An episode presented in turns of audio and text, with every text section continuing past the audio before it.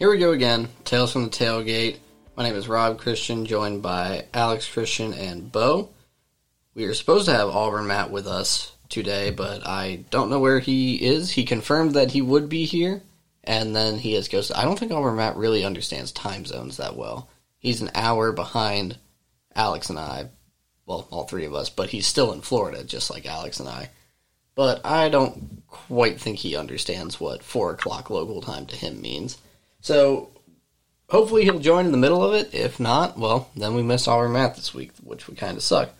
But we are going to do another special under one hour edition.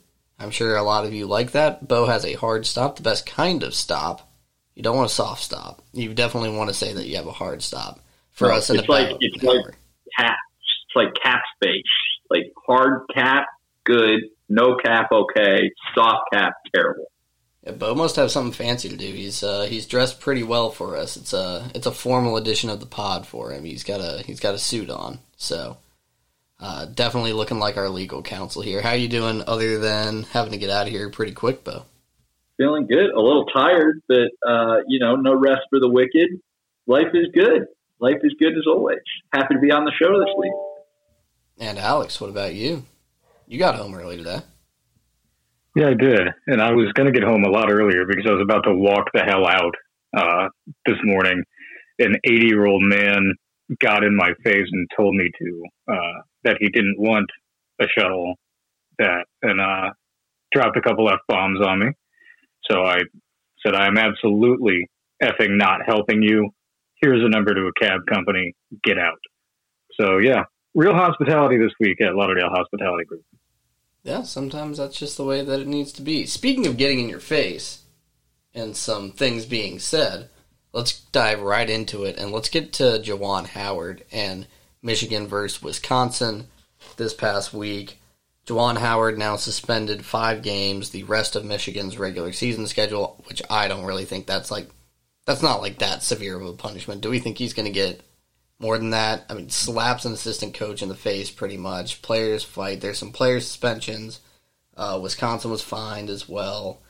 Um, Juwan Howard, self-admittedly, not putting himself off like a Michigan man. We might need to get Tyler Cody back to comment on Juwan Howard. I'm sure he has some. I'm sure he has some very large opinions on the situation. Uh, but Alex, what are you thinking with Juwan Howard just off the bat? Like the five games to me, like that's fine. Like he's going to come back for the conference tournament and the NCAA tournament, and it's going to be like this never happened. Yeah, pretty much. And really, that's about as much as they could do, sadly. Um, if any one of us did that in our place of business, you know, we, we would have been fired immediately. Uh, let's just get that out in the open. You know, that's, that's the benefit of being a, a high profile coach you can smack a dude and just get suspended without pay for five games. I'd be interested to see what the conference is going to do. Uh, the Big Ten has come out, you know, staunchly against this, and rightfully so. That maybe you affect his ability to coach in the conference tournament. I think that's still up for grabs, but I think this is pretty much what we're going to see. It might be a monetary thing where he has to donate to victims of abuse or something like that. I could see that being an option as well. But Bo, if you're looking at this from an employment standpoint, there's really not anything else that's going to happen, right? I wouldn't think so. I mean, um, yeah, like like I think this is just terrible. Like it sets. I think the best interview I saw on this was I enjoyed watching the Tom Izzo interview uh, over at Michigan State. They asked him about this. They asked him about getting her in handshake lines, and he said that that would just be a farce at this point. Um, these coaches are supposed to be setting an example. They're supposed to be role models, and that's just not what's happening here. Now, look, I'm the pro NIL guy. I'm the pro let kids transfer guy. So I'm not going to come out and say that you know they're these college athletes. They're pure amateurs, and and we need to treat them as such. But at the same time, like a college coach needs to be better than this, and um, I wish they could do more. Uh, but I, frankly, am kind of inclined to agree with you that I'm not sure I'm not sure they're in a position to do more, and I'm not sure where you go with it from here. I, I also don't know, I guess, enough about what the standard suspensions are in college basketball for coaches, but I don't think there's many examples of stuff like this. So, who in the world would come up with the idea of getting rid of the handshake line? Like, what kind of organization are you putting yourself off as? Is like we can't have people shake hands because the adults, like the grown adults that are getting paid millions of dollars, are going to hit each other in the face after yeah. a 40 minute basketball game. Like, how does that idea even get anywhere near the table? Like, who thought that this was a good idea?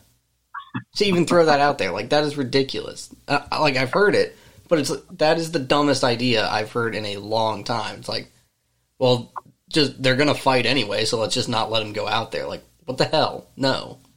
That's not solving the problem. Yeah, we uh, we don't need to get political here, but it does just deterioration of dialogue, perhaps. That's just it's, uh, accepting uh, that the issue is there and not trying to fix it at all. That's just like, ah, like if we let them get anywhere near each other, they're just gonna yeah. hit each other. Like, so we just right. won't do that. That's there's like, supposed to be the adults in the room, and you watch it, and it's it's college kids pulling grown ass adults. Adult. I will say basketball usually has like the most interesting like coaching discipline scenarios, like a Rick Pitino thing, like a Bill Self thing, like a Juwan Howard thing. Like, I guess you get like the random stuff where like Urban Meyer had a lot of people go to jail, or I guess like Bobby Petrino on the motorcycle. But I don't know the like Will Wade at LSU, the basketball coaches always seem to be like more in depth scandals. Like there's always something deeper there. I guess slapping someone in the face is probably like the lightest of those, but very true compared to what Louisville was pulling. Rick, Rick Pitino with hookers. A guy, yeah, like this is a very minor infraction compared to to the institutional abuse of power that's like, been going on at so many places. Like, didn't Oklahoma State's coach go to jail for like six months for something? It was like white collar jail. But I was watching a game earlier when they were playing Kansas this year, and they showed that the coach went to jail for like six months for something. And then Kansas when who was the Arkansas football coach that couldn't go back to Oregon or oh. wherever it was due to tax fraud? Oh yeah. Um, what was that guy's name? We have to find it. Um, uh, Smith. It was like a three part name, I thought. John L. or John C. Smith, I think it was. John L. Smith. John L. Smith. Like I, am trying to remember what he did, but it was it was pretty bad. Get the crack staff in the truck looking this thing up. Yeah, he did something. Uh, he filed for Chapter Seven bankruptcy in 2012 he had land investments from when he was coach at Louisville, Louisville again. And then he lost all of it when the real estate market busted. He's also into paragliding. Good for him. And he can fly a jet. Or no, he just skydives from jets. Oh. He also did the running of the bulls. The real. That's an interesting dude. Yeah. yeah. Good for him. Yeah, the I really think that Juwan Howard is getting off pretty easy here, but that's just me. But you've got to think, you know, you're the head coach of a marquee basketball program. You're an NBA champion. You're a Michigan man. How do you let it? How do you let it get to you like that? And it was over something absolutely stupid. And if you listen to the Wisconsin's coach's uh, explanation of why he called the timeout, not to advance the ball, but to protect themselves against the 10, to reset the 10 second clock, it makes perfect sense. What was the Anybody difference in the score aware. at the time? I guess we didn't even cover like what the actual. It was double was digits. They yeah. were blowing them out. Double digits. Wisconsin has walk in walk ons in there. Michigan was still playing their starters, and Wisconsin calls timeout to advance to half court, avoid the press. Like that was the situation. Yeah, I mean that's yeah. smart coaching. Even with a big lead, that's smart coaching. Um, because those kids may have to come in when you get to the tournament they need to have that game time experience. It's mm-hmm. absolutely critical. So I don't fault Gard at all for doing what he did. It's yeah. smart basketball. And it wasn't and, even Gard that got hit. Yeah. You hit the wrong dude, Juwan. Like, come on, man. Well, a and I player bear paw on people. If he hadn't opened his fist up at the last, you could almost see it in his mind as he's throwing the swing. Oh crap! If I hit this guy with a closed fist, I'm getting arrested. if I just smack him a bit and bear paw the side of his head, I might just get suspended. I mean, hitting Yeah. someone in the face is probably like a split second decision. Him opening his fist, that is like a split, like half a second decision. Like, it's amazing to me that something done that quickly can impact the suspension or the fine that much. Like, that took less than one second for him to do. And he's very Yeah. lucky that he did it. Yeah, and I mean, I do think it's interesting that there is this whole part of the conversation around, you know, the Wisconsin coaches' approach to the game because I would definitely say in the first instance, like hitting an opposing coach, I'm not sure that anything the opposing coach could have done during the game mitigates that. Correct. I remember, I want to say it was Pete Carroll, but I don't remember who it was at USC, UCLA, and uh, they're up by 20 and they get in the victory formation and then they line up and they throw it deep for like a 60 yard touchdown. I think they were upset. I don't think they shook hands at, at midfield after the game, but you don't punch him. Like, you, what the hell? Um, Like it's a lot different talking around the water cooler. Just the impact of going up and being like, "Oh, did you see Juwan Howard punch that coach?" Or Mhm. did you see that assistant coach get bitch slapped by Juwan Howard? like it changes the context like a lot very quickly. Hmm. are those technical terms? Are those uh, Punches. I, I believe, I believe so. I mean, there's got to be a difference. Like he did hit him in the face, but like he bitch slapped him in the face. And Juwan Howard's got a seven foot wingspan. That's got a lot of got a lot of rotation coming in. big dude? Like out there, there was not one guy on that court that was doing shit to Juwan Howard. Like no, He is winning that fight against anybody. And I get the frustration. We've all been there. I trust me, when I was coaching your football teams, Rob, back in middle school, there were some instances in which I really wanted to bitch slap a kid. Didn't do it, but thought crossed my mind. You know, Well, so I, I I get think we've taken a leap here. You got to be better than that.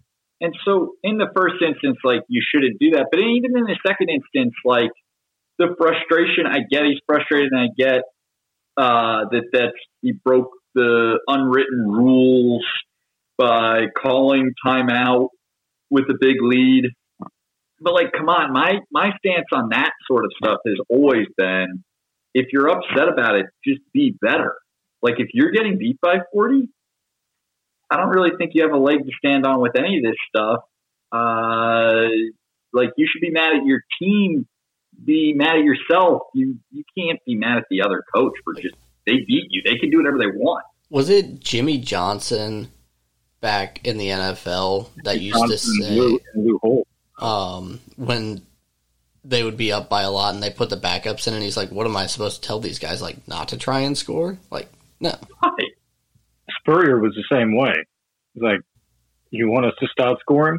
Stop us. Yeah, You need to get guys work in too. Like they're going to be the next ones up. They may have to come in. Like they need the work. Or remember the Catholics versus convicts game?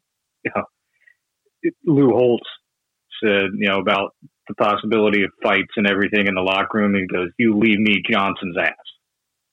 You leave him to me." You know, and his team obviously fired up. They go out and you know blow the doors off there, but you know that's you say it.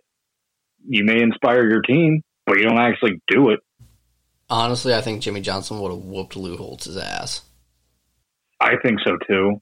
But I would pay good money to watch that. I'd pay good money to watch that fight now. His hair wouldn't move at all during it. It would be glorious. It's like a helmet. Exactly. Deflect the punch. Lou break his hand. I think it's been that his head has been shellacked since 1985. So it seems everyone watched this. Like everyone's heard of the Juwan Howard thing. You know what a lot of people haven't heard of? It's the Winter Olympics this year. Ratings hell for NBC just has not been did not go off the way that they wanted. The images coming out of China, like the ski slope or whatever next to the nuclear plant, like that wasn't a good look for the Olympics. Um, and NBC's like policy of sharing video and social media stuff and everything, like no one can see highlights unless you're actually watching it. So how do you expect people to report on it? It's in China. We're not watching it live. Yeah, you already know what's happened by the time you watch it that night. You know, this is the problem, you know, with a Western audience seeing an Olympics in the Eastern world. In the Eastern Hemisphere, you already know what's happening by the time, you know, by the time you wake up, the day is over over there. So you've got that aspect, which always is a rate, you know, a blow to the ratings. But I think this is also a big political thing. And I know we're not a political show, but people are frustrated with the fact that China is saying that you can't add, air certain ads, you can't say this, you can't um, bring up anything regarding the Uyghurs, you can't do anything uh, that would look bad to the state. Factor that in with what's going on in the Ukraine right now, and you've got a lot of people who are just absolutely tuning out, saying, I don't want any part of this. I'm not going to support this. And NBC had to know in some way that this was coming. I don't think they thought it was going to be remotely close to as bad as it is, but this has got to make them rethink ever taking on an Olympics again because they're shelling out billions of dollars and they are losing horribly in this. And quite frankly, the Olympic Committee, the IOC, does not give a crap. They could care less. I completely agree. And and just to double down, I think on what you said, like I'd even go further. You're you're right about the time differences and stuff, but you look at the old numbers. You look at the the 2018 games in South Korea, and that had 19.8 million average viewers. This one was 11.4. It was down 40 percent from that, and it's South Korea and China, so it's still got the same time zone issue um, and you see that kind of drop. I think the that shows that these political issues, these IOC issues, are are the big ones. And to your point about how the IOC has just made this so much worse, is you look at all the stuff going on with Russia, and then you get this figure skater who tests positive for for doping, and they still let her compete.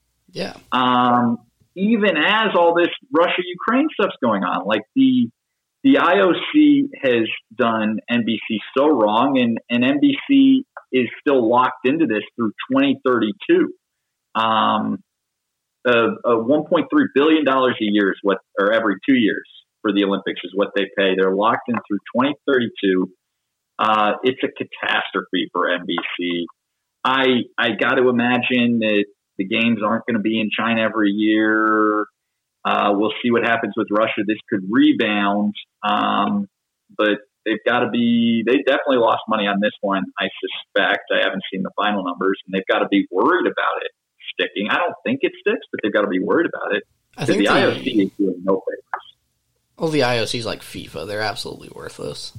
I think the only people who watched this were Norwegians, and the Norwegians take the overall medal count, run away with it. I think they broke a record. They might have broken their own record for medals this year. They were like I saw a profile on them in the limited um, in the limited Olympic coverage that I've seen. It was definitely just like a profile on Norwegian athletes, which was actually pretty cool. And they kind of don't treat it like uh, growing up. It's not like you have to specialize in one thing. This is just what they do, and that's kind of how they were explaining it. And it's like they're not allowed to rank anybody until you're a teenager. So there's no none of like these preschool type things where you're training ever since like you're eight years old or whatever. That's just like what they do as a family. They're like, if we weren't, you know, Olympic skiers, we would still be out skiing like every day, which I think is really cool. Like, good for them. Norway breaks their own record. Great job for them. But I think the U.S. came in, what, like third or fourth in overall medals? I think we were third behind Rock Nation and Norway. Yeah. Bo, I don't know if Bo actually made it out there with the uh, with the microphone on the streets of Philly for the Olympics. Fourth, we came in fourth. Is what I'm seeing. Who else beat us? Germany. Germany in total medals and China in gold medals. Boo. Yeah. Yeah, China very anti-Ukraine right now too. It's a very developing situation. What else did we have, Alex? Uh, some some surprising news that all of us did not expect, especially in this hiring cycle. Brian Flores lands a job as Pittsburgh's uh, linebackers coach while actively suing the NFL. This is the story that just keeps on giving, and you saw more developments come out as he explained to, um, God was it Bryant Gumbel the other day Gumble to uh, Gumbel. that he that he refused to sign his uh, an NDA, and what was the other part of it, Bo? Um, I know it was um, a separation agreement. He refused to sign it, Yep. uh, getting you know declining the buyout so that he could sue because it would have been a gag order. He would not. He would have forfeited his rights to file a grievance against the NFL and the Dolphins. So to me, that just is shouting with a megaphone, I believe everything I'm saying. And I think in the court of public opinion, that is going to give his side of the story a lot more weight because he passed up millions of dollars to not shut up. So I, I think that is a big aspect of this that is kind of getting overshadowed, especially with the, with the you know Juwan Howard thing gobbling all the headlines. But this, if I'm going into a grand jury, I'm thinking this guy really, he believes it. So there's got to be something here. There's got to be something that gives us cause to investigate further. I think this is, again, and we talked about it a few weeks ago, this is the doomsday scenario for the NFL. And if this is in fact the case, Stephen Ross, oh, I mean, he keeps doubling down, saying that this is you know defamatory, that you know he's going to file a countersuit against Brian Flores. I don't know how. I don't know how he comes out of this not selling the team. I, I really don't.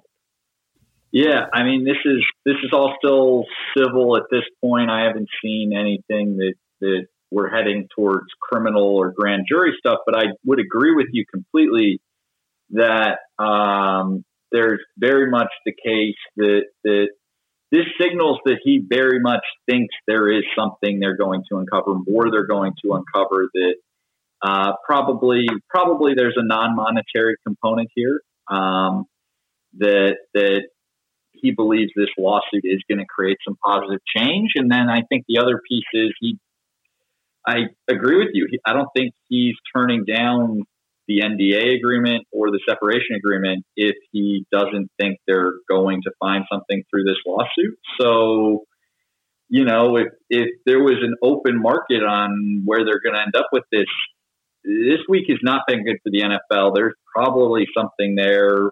It lends us to greater chance. We discussed a few weeks ago that the, a key milestone here is going to be what kind of discovery gets allowed and things like that. This lends us to more open discovery, things of that nature, greater chance of finding something important. Um, it's it's not looking good for your Dolphins.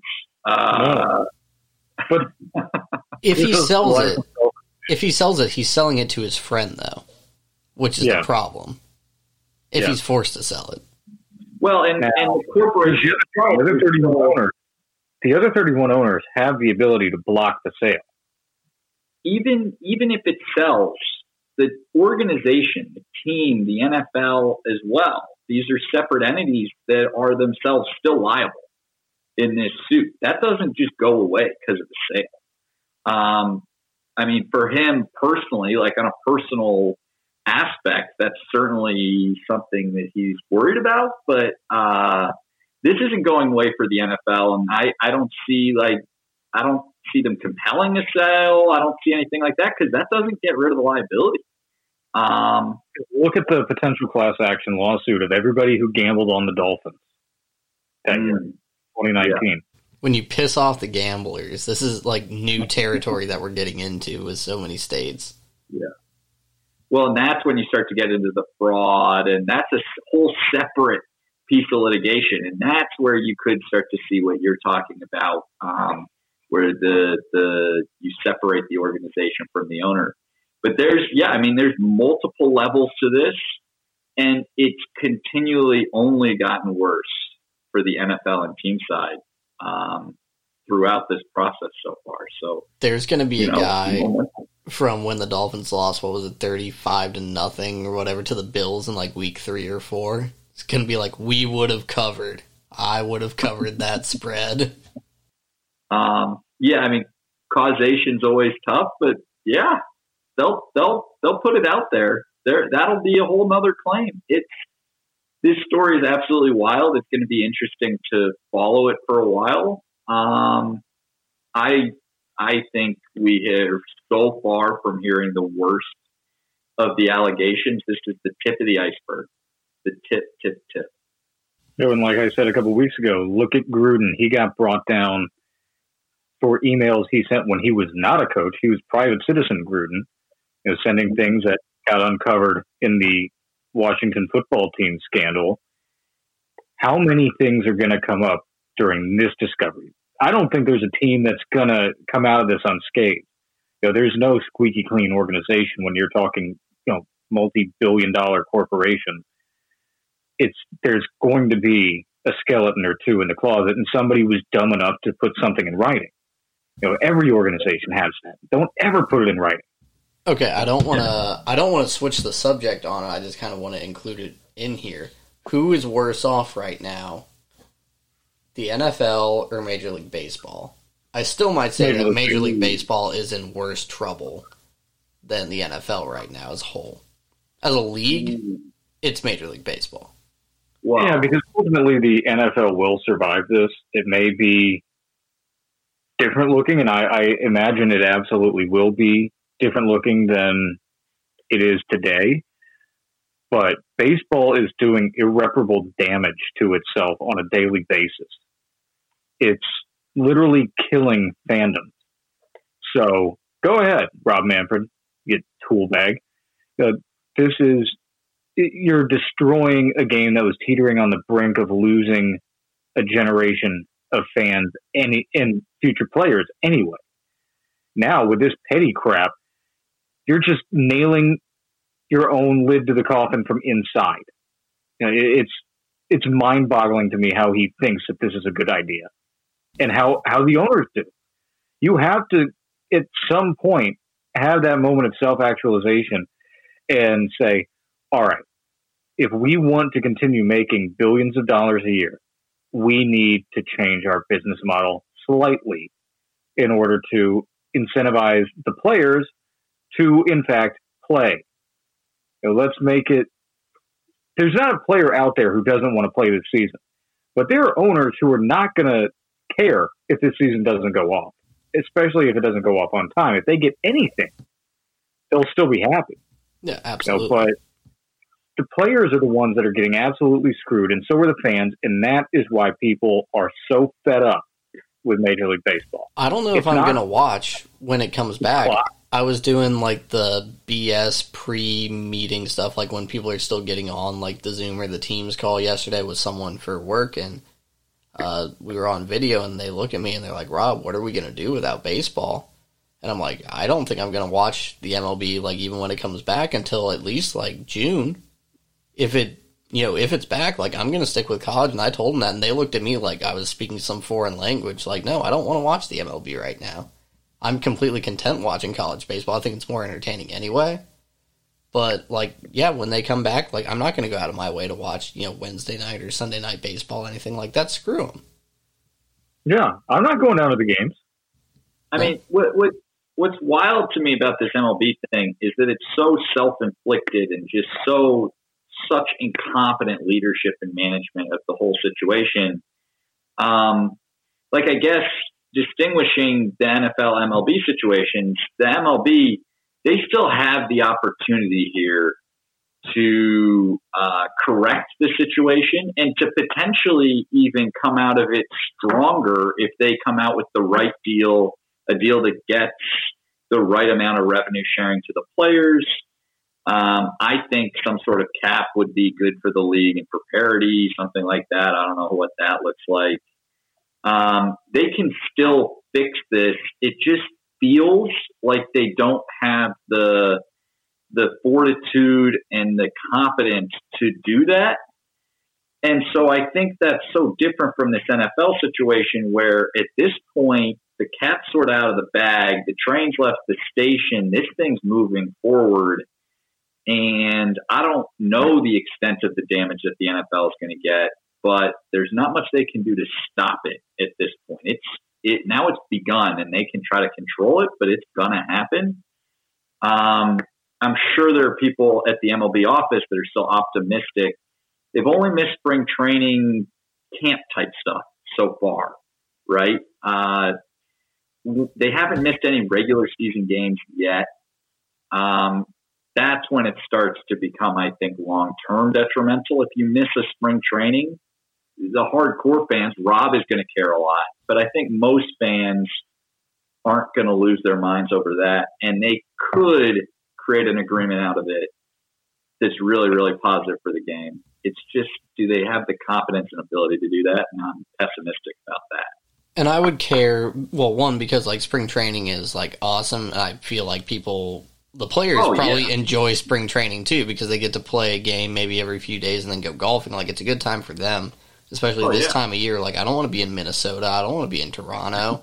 uh, I don't want to be in New York right now. I would much rather be in, you know, Tampa or Central Florida or South Florida or anything like that. It sucks for me because I planned on blowing off work a considerable amount and going to these spring training games. So that sucks for me on a very selfish outside level, but you know the players want to be down here if they're going to have to play. Like they want to play, they want to be in shape for the season. It's not like how NFL training camp used to be where you stayed at some small, you know, college and you just had to live through hell in a dorm room with someone studying your playbook for like however many weeks until you got into playing games. Like spring training is awesome. Like the players want to be there, the fans want to be there. It's bad for the league, it's bad for the players. It sucks for everybody. Like but, four of the most, you know, joy inspiring words in all of sports. Pitchers and catchers reporting. Like that just automatically it brings you out a winner. You're into spring, you're into baseball. It's like, all right, here we go. We got another year. We didn't have that. And talk about the opportunity that. of that you're losing of trying to grow the game. Like some of the best memories you can have as a kid aren't going to like a major league stadium. It's going to like a spring training game where you can sit oh, yeah. out well, in the outfield in the grass with your family and stuff like that. Like you get to meet the players. Like all of them will spend time with you. It's a great opportunity. I mean, you know, there's people in Florida, Arizona, or people on vacation, but that's still a considerable amount of time that you're blowing just not being able to grow the game and actively well, working against yourself. And that's right. It's it's as much as anything, almost more so than it is hurting the league. It's such a missed opportunity because this was pitchers and catchers were supposed to report the day after the Super Bowl. Like, awesome juxtaposition. You've got the NFL going through this Flores stuff. The NBA to me is is weak and uh, has its own you know unique issues, and it's such an opportunity for the league to have taken advantage of that. And if they can come up with the right deal, and if they could have done it faster, but still, if they can get something done, it's an opportunity to grow the game and to take advantage of their biggest competitors, these other leagues, being, you know, in a down cycle. But if they just stay in a down cycle, the leagues, the baseball's been in a down cycle. And if they just allow it to continue, they're not only hurting themselves, but they're missing this op- this unique opportunity to sort of reboot and pick up those lost sort of more casual fans. Instead of fighting the dip, they're just embracing the fall. And it's just like, eh, like, all right, fine, we're going down. We're going to put no effort into this. They say in uh, stock trading, don't try to catch a falling knife, but it seems as though um, they're just watching it. Like maybe they they don't know what dropped it doing. too. Yeah, they're they're actually they're pushing the knife down further. Yeah, you're you're absolutely right. I saw a tweet today. I'm interested to hear y'all's opinion. I, I think it's an easy answer. Like to be honest, um, it was if you were offered fifteen million dollars to never watch an NBA game again, would you do it? Like if you walked into a sports bar with your friends and there was an NBA game on, like you would have to like leave and go somewhere else or have them turn it off. Like fifteen million dollars. Fifteen million? Fifteen million. One guy said, "I'd Yeah. do it for a grand." I thought you said fifteen thousand. and I was going to probably take that. I was like, Oh, maybe Close, maybe yeah, I did, but yeah, that. fifteen million is what the tweet was. I'm sorry if I said different. Yeah. fifteen hundred feels too low. Fifteen thousand feels right on the border. Fifteen million. That's the easiest thing I've ever heard. Yeah, it's just like I would walk in and I would smile every time I walked into like a bar or a restaurant and they were Yeah. playing one. I'd be like, "Sorry guys, like going home. Gotta go. Yeah. Gotta go. I'll go Uh, to the you could just buy the bar. I'll go to the I'll go to the soccer bar down the street and watch that. I'll go watch Yeah. the Olympics. I'll go watch reruns of the Winter Olympics. There's a lot of sports out there. I I would you know it it would be painful to lose baseball or painful to lose football, but it's a lot of money. Basketball, yeah. Well, uh, NBA, come on. Like there's three games I want to watch all year anyway. I like it on Christmas Day and I like it in the finals. Because it's the only thing on Christmas Day. There you go. And then, yeah, every few finals are pretty decent. Well, we get March Madness at least. Someone was putting together a good thing about like how college basketball is able to just flip the switch and get millions of people to watch just for what I mean the main part of the tournament is what like 4 or 5 days where like people who don't watch like more than maybe like 3 or 4 games all year are taking work off for multiple days to go watch like the first two or three days of the tournament. Like that's pretty cool to see.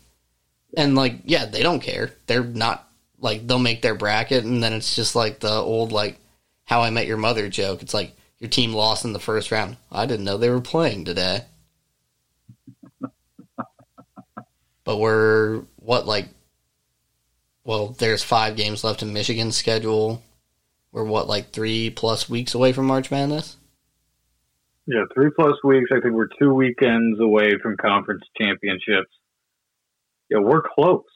You know, with it, and Auburn is, you know, the rest of the pack is starting to catch up to us. Um, Oh, yeah, sorry about But- that loss at Florida, man. pain in the ass, but Was it 20, yeah, we're, we're 26 years now? years now that we haven't won there. Yeah, I, I knew we were going to lose. I knew it. I knew there was no way that we were getting out of that game unscathed. So, yeah, let that one go. That's just a product of history. But hopefully, hopefully Bruce can uh can right the ship again, and we end up with a number one seed. We're probably going to be based in the Midwest, which is the Chicago regional. Would love that, and hopefully, I'm you know headed to New Orleans in April for the for the Final Four. Yeah, uh, Auburn Matt and I interact with someone quite a bit that's a big Florida fan, and they saw that line that Auburn was minus three, and they said that's the easiest money that you could make this year in basketball. And I was like, I don't know about that one. Like, I don't know. It's kind of hard to bet on the team minus three in a stadium they haven't won in 26 years. It's like how Ole Miss always plays Auburn tough. Yeah, no, I don't think we beat you the entire time I was at school. Yeah, it was it was the 10 year anniversary of the Marshall Henderson like uh, jersey like pulling um, a few weeks ago. That was pretty cool. Uh, but we're we're running close to Bo's time here. Let's quickly talk about college baseball. I think we can end this pretty quick. I don't even think we have a dumb question this week unless Alex has a surprise one. College baseball. I do. Ooh, excellent. Then we'll do this when we part. We'll do this part quick. College baseball. Auburn went out to Dallas. Uh, that tournament was Auburn, Kansas State, Oklahoma, Arizona, Michigan, and there was one other team, Texas Tech. Texas Tech. Auburn dropped the first one, getting shut out 3 0 by Oklahoma on the first day, then comes back and beats an incredibly tough team in Texas Tech on Saturday, and then beats Kansas State 12 to 1 on the last day. Ole Miss swept Charleston Southern and former assistant coach Marc MacMillan, ending the last two days of the series, Saturday and Sunday, with run rules. But it's not really what Ole Miss did or what Auburn did, it's what a few other schools didn't do. Mississippi State dropping the series at home to Long Beach State, which is ranked team. Like that's not the worst thing in the world that can happen. That actually scares me more than anything. Like if they had swept Long Beach State, I wouldn't have thought anything about it. Now that they lost to Long Beach State, I think they're going to come back with a vengeance and they're going to be pissed off the rest of the year. Vanderbilt lost their series against, I think it, well, it was a top 10 team, depending on what poll you look at. Lost to Oklahoma State. They dropped that series 2 to 1. Arkansas lost on opening day for the first time in 28 years, which was so great to see after Dave Van Horn's speech the night before opening day. Dave Van Horn hates fun. I don't even know if Dave Van Horn really likes baseball anymore. Like he just sucks.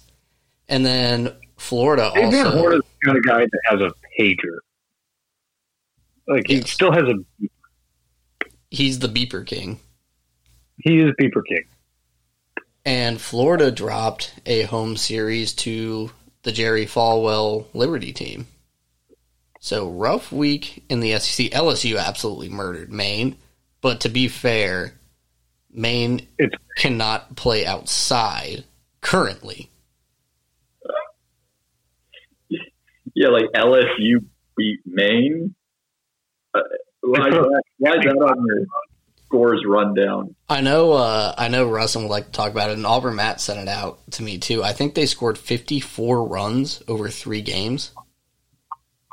yeah, 54, 55, and good friend of the show and good friend of ours, T. Rob, uh, Carlock.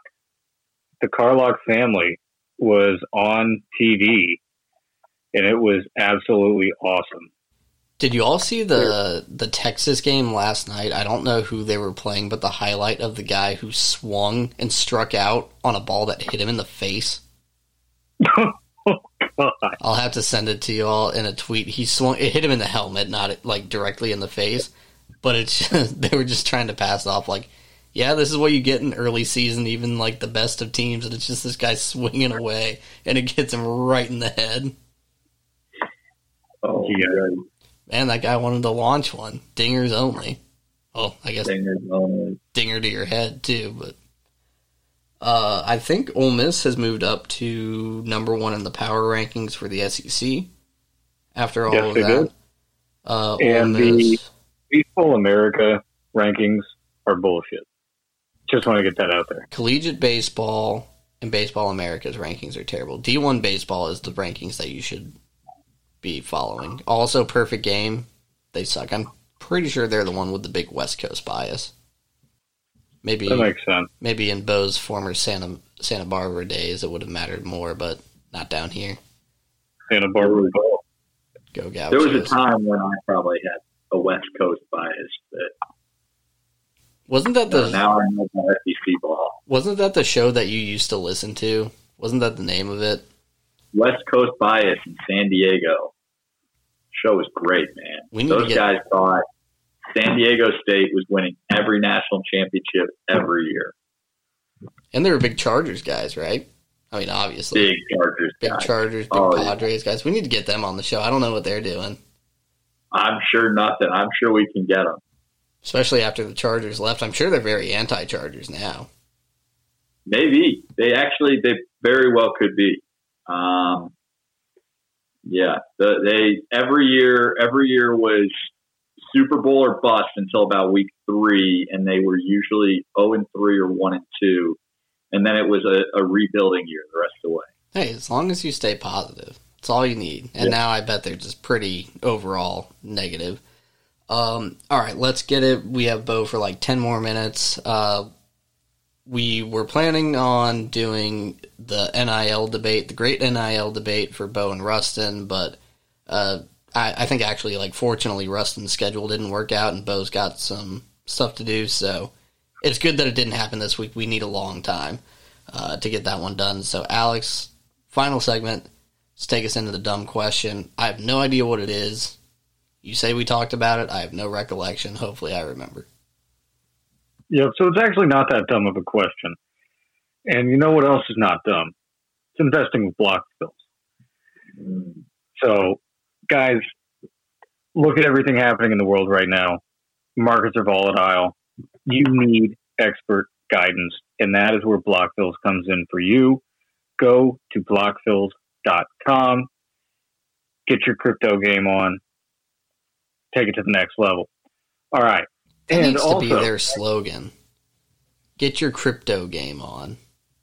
Uh, see, this is free stuff that we're providing back. Give back to Blockfills because they give to us. Help us help you. I've had a few people us. come up to me and say that they need to go take a look into Blockfills. I hope they have. I haven't followed up on them, but there's a few prospects out there that we're getting just, you know, word of mouth that come up to me. God only knows the reach that we have outside. Absolutely. Hey, that's what these. That's why we love you, listeners. It's great. Take it to the moon. To the moon. All right. Also, thank you, Vance Global. You are back as a sponsor. We absolutely love it. And if you want to enjoy laughing with Vance Global products, you are going to also love our dumb questions of the week moving forward. This week's dumb question isn't all that dumb, so I actually kind of feel bad about this one. Um, it was something that I heard on the radio a few nights ago on a national thing that said there are two rules about fandom that absolutely have to be followed.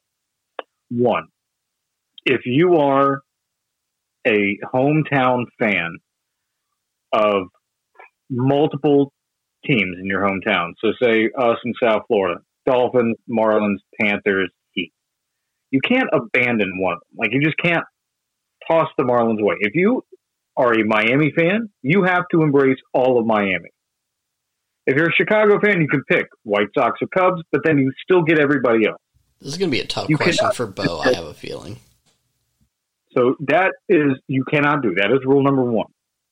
Rule number two is in college, you can have one big school and then one small school. So for us, like for y'all, it's Ole Miss because you graduated. For me, it's ob- obviously Auburn. Who is that second team for you? Because it's not like you can pick and choose like Clemson fans do. And this is my poop on Clemson minute. Clemson football fans, obviously, they've been at the top of the world for the last couple years. You know, an elite program. Their basketball program has made the tournament four times in the last 12 years, three or four times in the last 12 years. Mediocre at best. So a lot of Clemson fans are also Duke basketball fans. That you, you can't do that.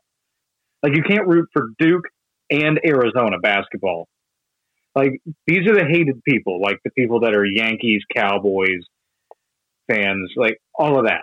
No, you this cannot happen.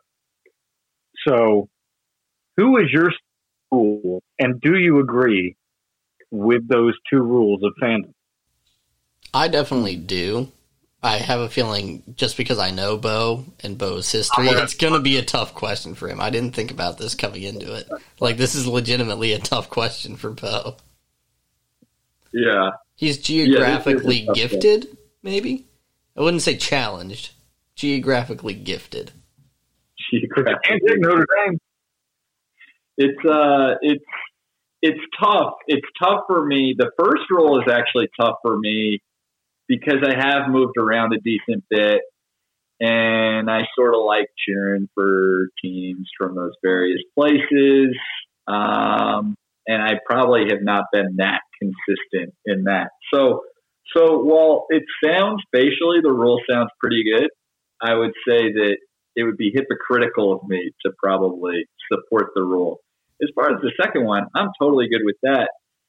My my ask, my caveat, can I pick a small football school and a small school that doesn't have a football program? So like a second and a third school.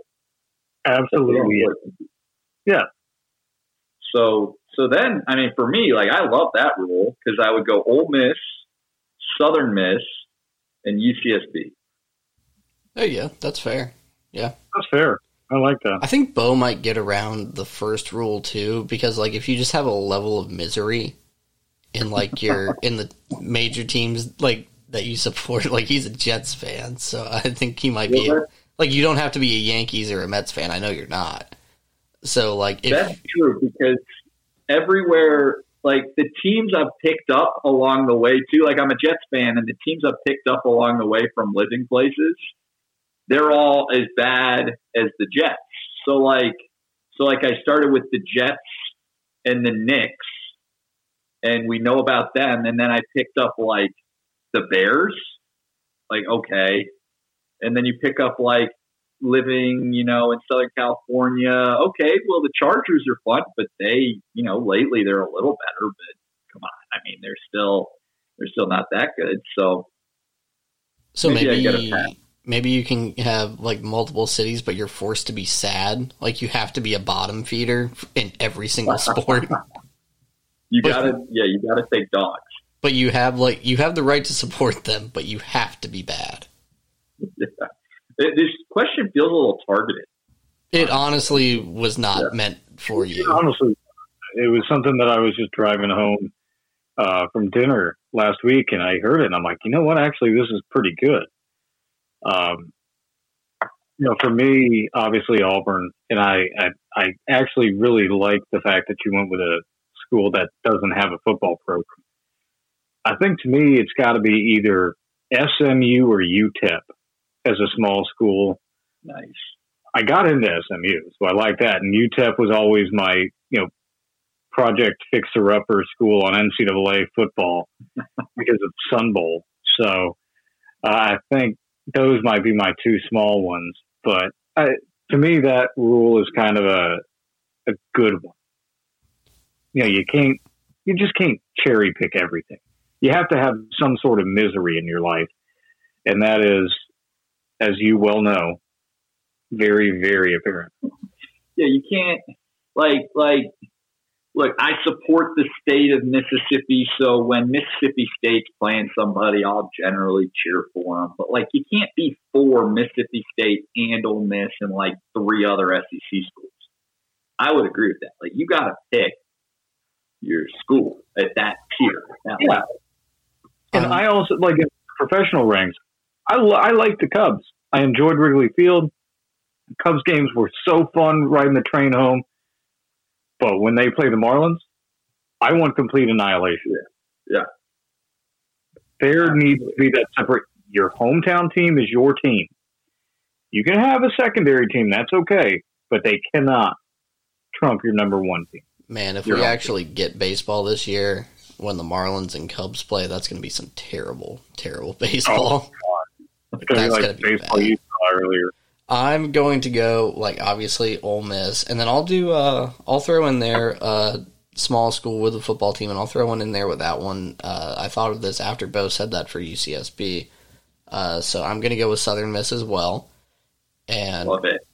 to the top, and then I'm going to go as my one without um, without football, Florida Gulf Coast University, Dunk City. Oh, Like, and I'm basing that solely on one, Dunk City, awesome, and two, they have beaches on campus, and you can just go out there and lay on the beach. Like in between classes, there are gators that walk across campus. There's like signs that are like, "Don't bother the gators; they won't bother you." And just like at these people's dorms, in the back, they have artificial beaches where you can just lay out, drink beer, play volleyball, take like a jet ski or a canoe or a kayak or whatever. Like that sounds like the ultimate like if I didn't have a football team, that's what I'm doing in the fall in South Florida. Like I'll probably watch like Miami or Florida State or whatever school I didn't get into on TV and then I'm just going to lay out at the beach. As Bo used to always say, "Where's your beach? There's Where's their your beach." Yeah, I like it. I like it. Alex is uh he didn't he didn't pick schools with good beaches. But it's important to have at least one. If you're going to take two or three schools, it's important one of them has a good beach. Yeah, absolutely. Yeah, UCSB. Yeah, we're all definitely spring breaking with UT Rob at FGCU. that place, that place is like a resort. The bar scene not great, but the campus literal resort. Is, yeah, is that the that's not the school that built like a big pool for students outside or whatever with lounge chairs. Wasn't that it wasn't there a school in Florida did that? Like basically built a resort hotel. UNF, University of North Florida, has some dorms with lazy rivers. Yeah, that's what I that's what I was thinking of. Hey, shout out to cousin Andy who graduated from there. That's something. Yeah, the did, was there when he was there? Yeah, there was. It was not his dorm, I don't think they had gotten around to installing them to the entire campus yet. I think it was one or two that had them, but it did have it. I'm sure they really leaned into the liberal arts education. Yeah, the liberal arts school gets a lazy river. All right, well, yeah, that's yeah. it. The dumb question. Yeah, that's a good one. Yeah, that was that was the least dumb question. I think you say that they most get, times. We're gonna have to have Bo we have to have Bo write in his last the the answer for the last question that we had, which was what is the dumbest trip you could ever convince yourself on taking? And you can't go to Antarctica. That was the one rule. We don't have to figure it out now. You have like two minutes, so you can let us know next week.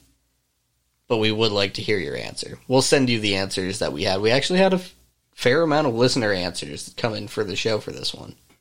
Good. I, I want to hear the listener answers next week. All right. I'll come up with mine and then we'll share that in the listener answers next week.